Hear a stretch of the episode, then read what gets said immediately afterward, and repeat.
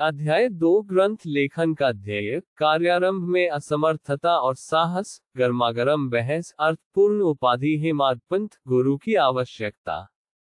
गत अध्याय में ग्रंथकार ने अपने मौलिक ग्रंथ श्री साई सच्चरित्र मराठी भाषा में उन कारणों पर प्रकाश डाला था जिनके दृढ़ उन्हें ग्रंथरत्ना के कार्य को आरंभ करने की प्रेरणा मिली।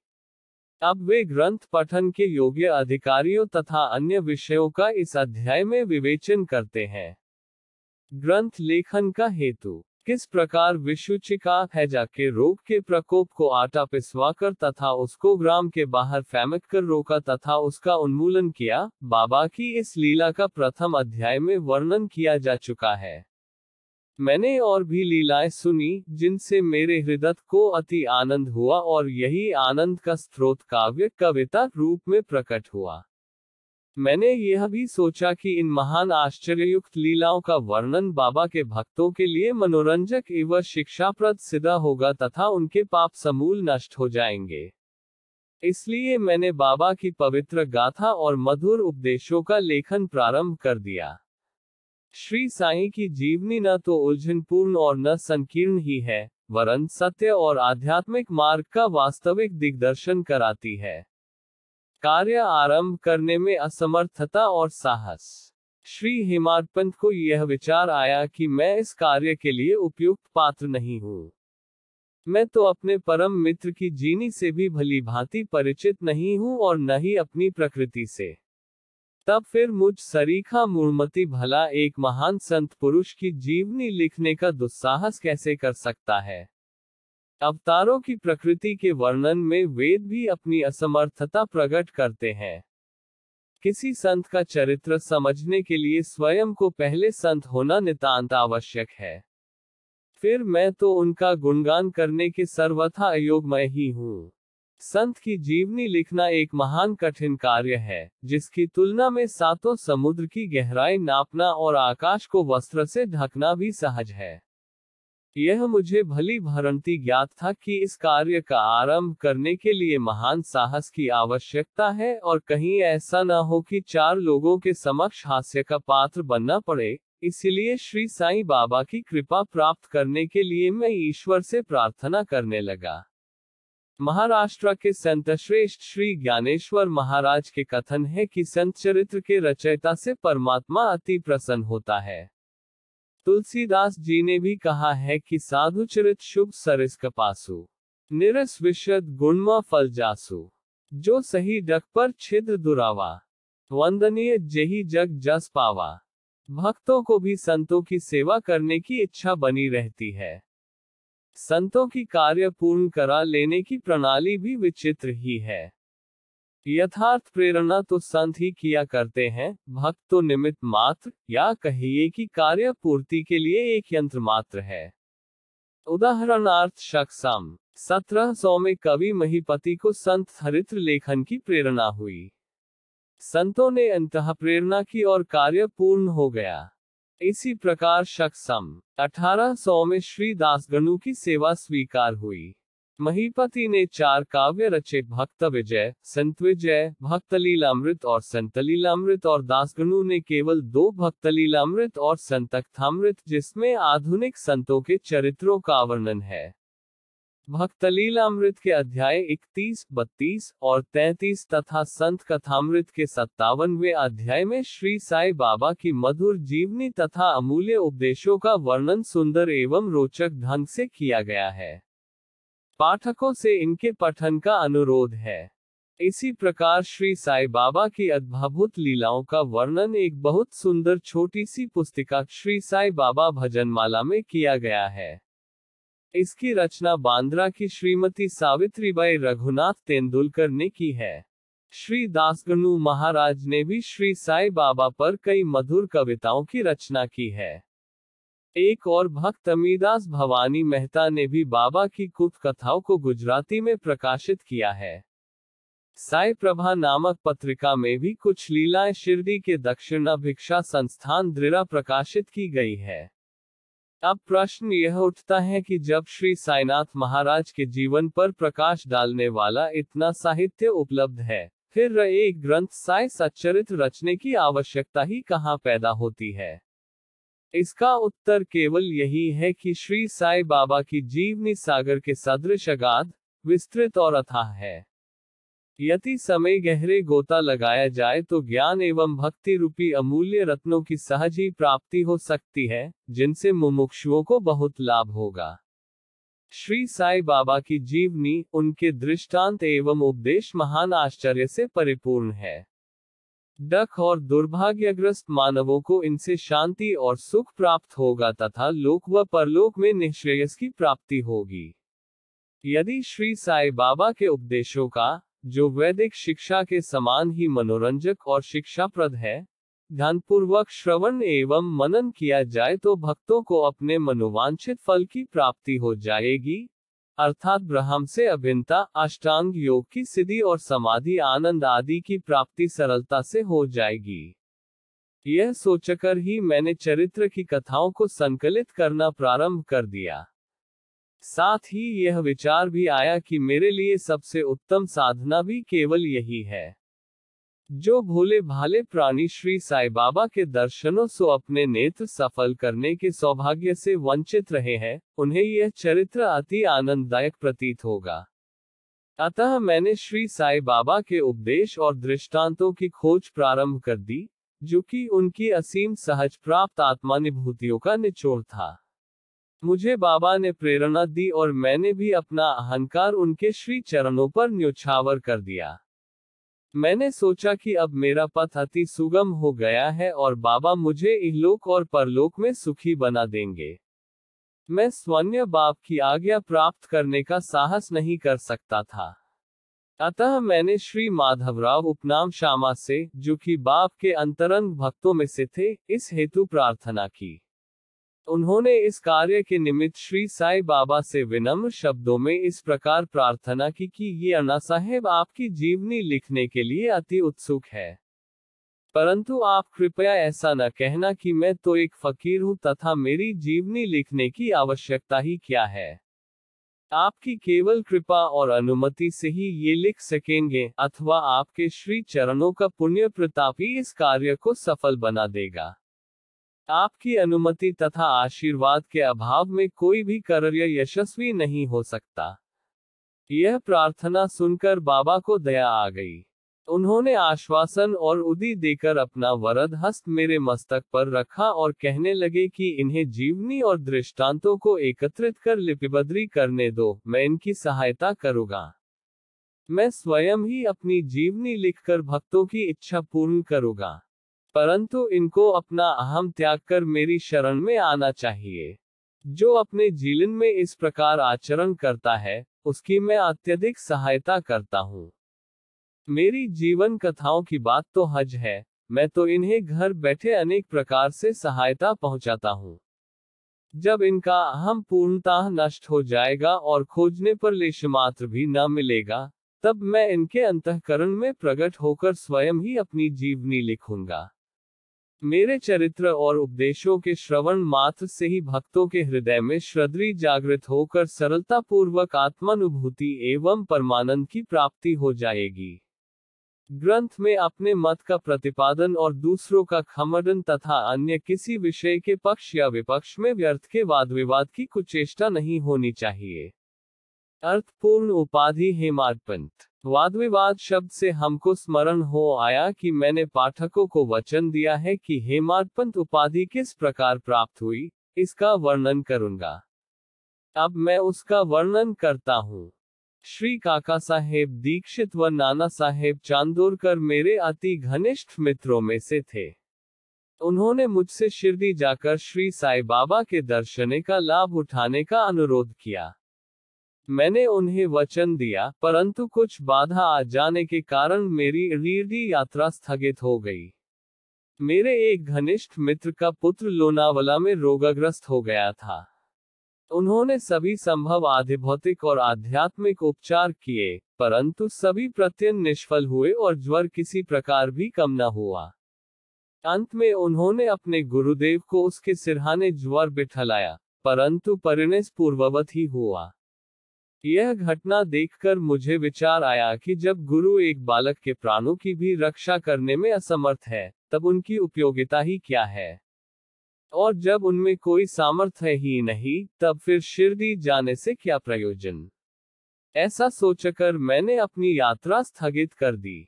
परंतु जो होनहार है, वह तो होकर ही पहेगा और वह इस प्रकार हुआ। प्रांताधिकारी नाना साहेब चांदोरकर बसई को दौरे पर जा रहे थे। वे ठाणा से दादर पहुँचे तथा बसई जाने वाली गाड़ी की प्रतीक्षा कर रहे थे। उसी समय बांद्रा लोकल आ पहुँची, जिसमें बैठकर वे बांद्रा पहुँचे तथा शिरडी यात्रा स्थगित करने के लिए मुझे आड़े हाथों लिया। नाना साहेब का तर्क मुझे उचित तथा सुखदायी प्रतीत हुआ और इसके फलस्वरूप मैंने उसी रात्रि शिरडी जाने का निश्चय किया और सामान बांधकर शिरडी को प्रस्थान कर दिया। मैंने सीधे दादर जाकर वहाँ से मनमार्ग की गाड़ी पकड़ने का कार्यक्रम बनाया। इस निश्चय के अनुसार मैंने दादर जाने वाली गाड़ी के डिब्बे में प्रवेश किया।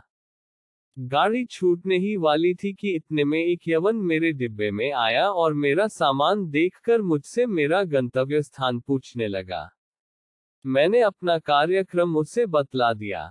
उसने मुझसे कहा कि मनमार्ग की गाड़ी दादर पर खड़ी नहीं होता, इसलिए सीधे बोरीबंदर से होकर जाओ।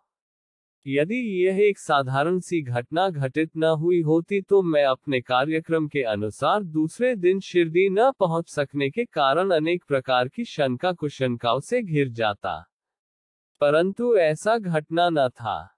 भाग्य ने साथ दिया और दूसरे दिन 9 माइनस दस बजे के पूर्व ही मैं शिरडी पहुँच गया।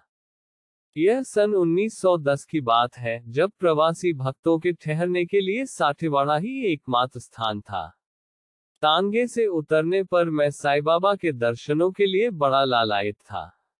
उसी समय भक्त प्रवर श्री तात्या साहेब नूलकर मस्जिद से लौटे ही थे। उन्होंने बतलाया कि इस समय श्री साई बाबा मस्जिद की मोंड पर ही है। अभी केवल उनका प्रारंभिक दर्शन ही कर लो और फिर स्नानादि से निवृत्त होने के पश्चात सुविधा से भेंट करने जाना।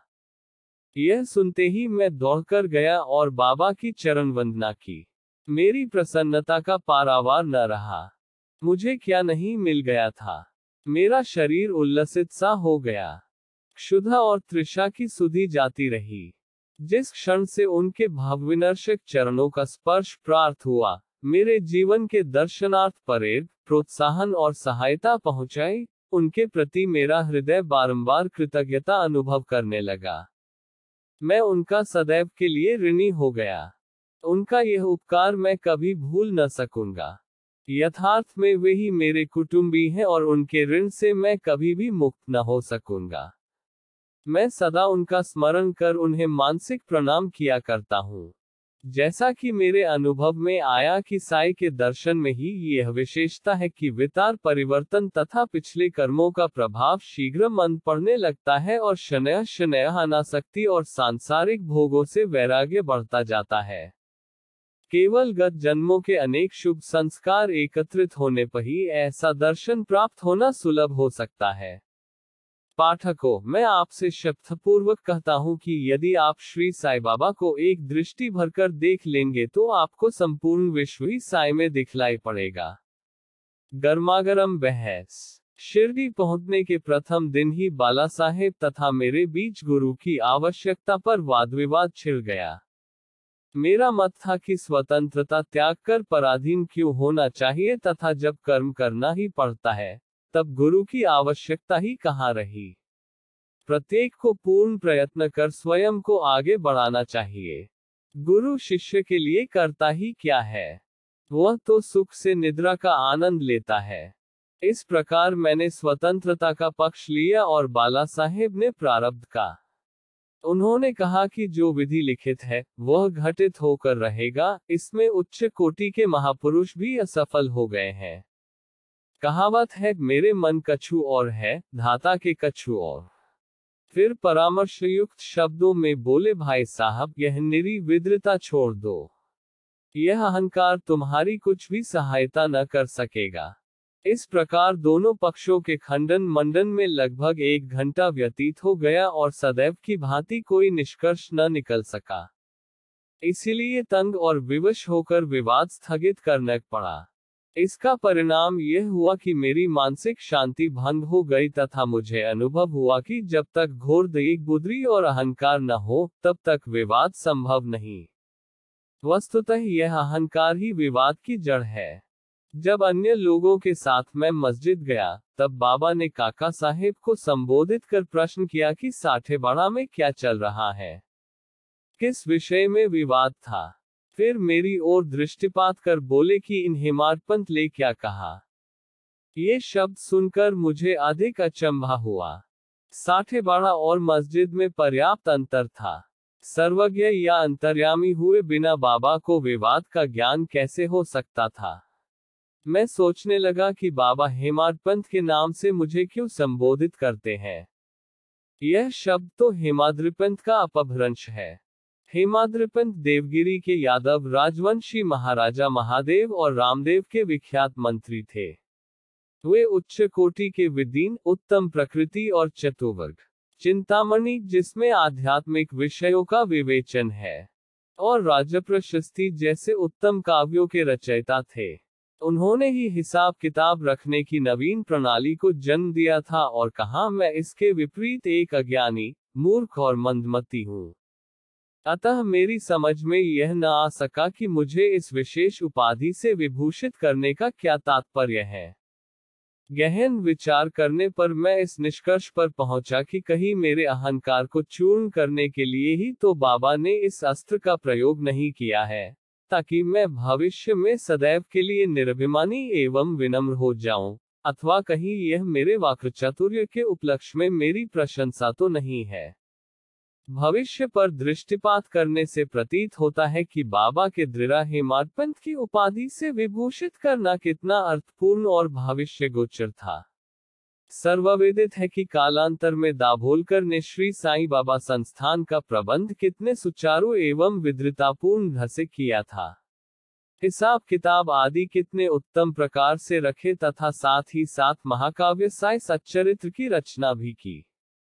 इस ग्रंथ में महत्वपूर्ण और आध्यात्मिक विषयों जैसे ज्ञान, भक्ति, वैराग्य, शरणागति व आत्मनिवेदन आदि का समावेश है। गुरु की आवश्यकता इस विषय में बाबा ने क्या उद्गार प्रकट किए, इस पर हेमाडपंत दृढ़ लिखित कोई लेख या स्मृति पत्र प्राप्त नहीं है। परंतु काका साहेब दीक्षित ने इस विषय पर उनके लेख प्रकाशित किए हैं। बाबा से भेंट करने के दूसरे दिन हेमाडपंत और काका साहेब ने मस्जिद में जाकर गृह लौटने की अनुमति मांगी। बाबा ने स्वीकृति दे दी। किसी ने प्रश्न किया, बाबा, कहाँ जाएँ? उत्तर मिला, ऊपर जाओ। प्रश्न मार्ग कैसा है? बाबा अनेक पंथ है। यहाँ से भी एक मार्ग है। परंतु यह मार्ग दुर्गम है तथा सिंह और भेड़िए भी मिलते हैं। काका साहेब, यदि पथ प्रदर्शक भी साथ हो तो? बाबा, तब कोई कष्ट न होगा। मार्ग प्रदर्शक तुम्हारी सिंह और भीड़िए और खंदकों से रक्षा कर तुम्हें सीधे निर्दिष्ट स्थान पर पहुँचा देगा। परंतु उसके अभाव में जंगल में मार्ग भूलने या गडरे में गिर जाने की संभावना है। दाभोलकर भी उपर्युक्त प्रसंग के अवसर पर वहाँ उपस्थित थे। उन्होंने सोचा कि जो कुछ बाबा कह रहे हैं, वह गुरु की आवश्यकता क्यों है? इस प्रश्न का उत्तर है साई लीला भाग एक, संख्या पाँच व पृष्ठ सैतालीस के अनुसार। उन्होंने सदा के लिए मन में यह गांठ बाँध ली कि अब कभी इस विषय पर वाद विवाद नहीं करेंगे कि स्वतंत्र या परतंत्र व्यक्ति आध्यात्मिक विषयों के लिए कैसा सिद्धा होगा। प्रत्युत इसके विपरीत यथार्थ में परमार्थ लाभ केवल गुरु के उद्देश्य में किया गया है, जिसमें लिखा है कि राम और कृष्ण महान अवतारी होते हुए भी आत्मानुभूति के लिए राम को अपने गुरु वशिष्ठ और कृष्ण को अपने गुरु सांदीपनी की शरण में जाना पड़ा था। इस मार्ग में उन्नति प्राप्त करने के लिए केवल श्रद्धी और धैर्य यही दो गुण सहायक है। श्री सद्र गुरु साइनाथार्पण मस्तु। शुभ भवतु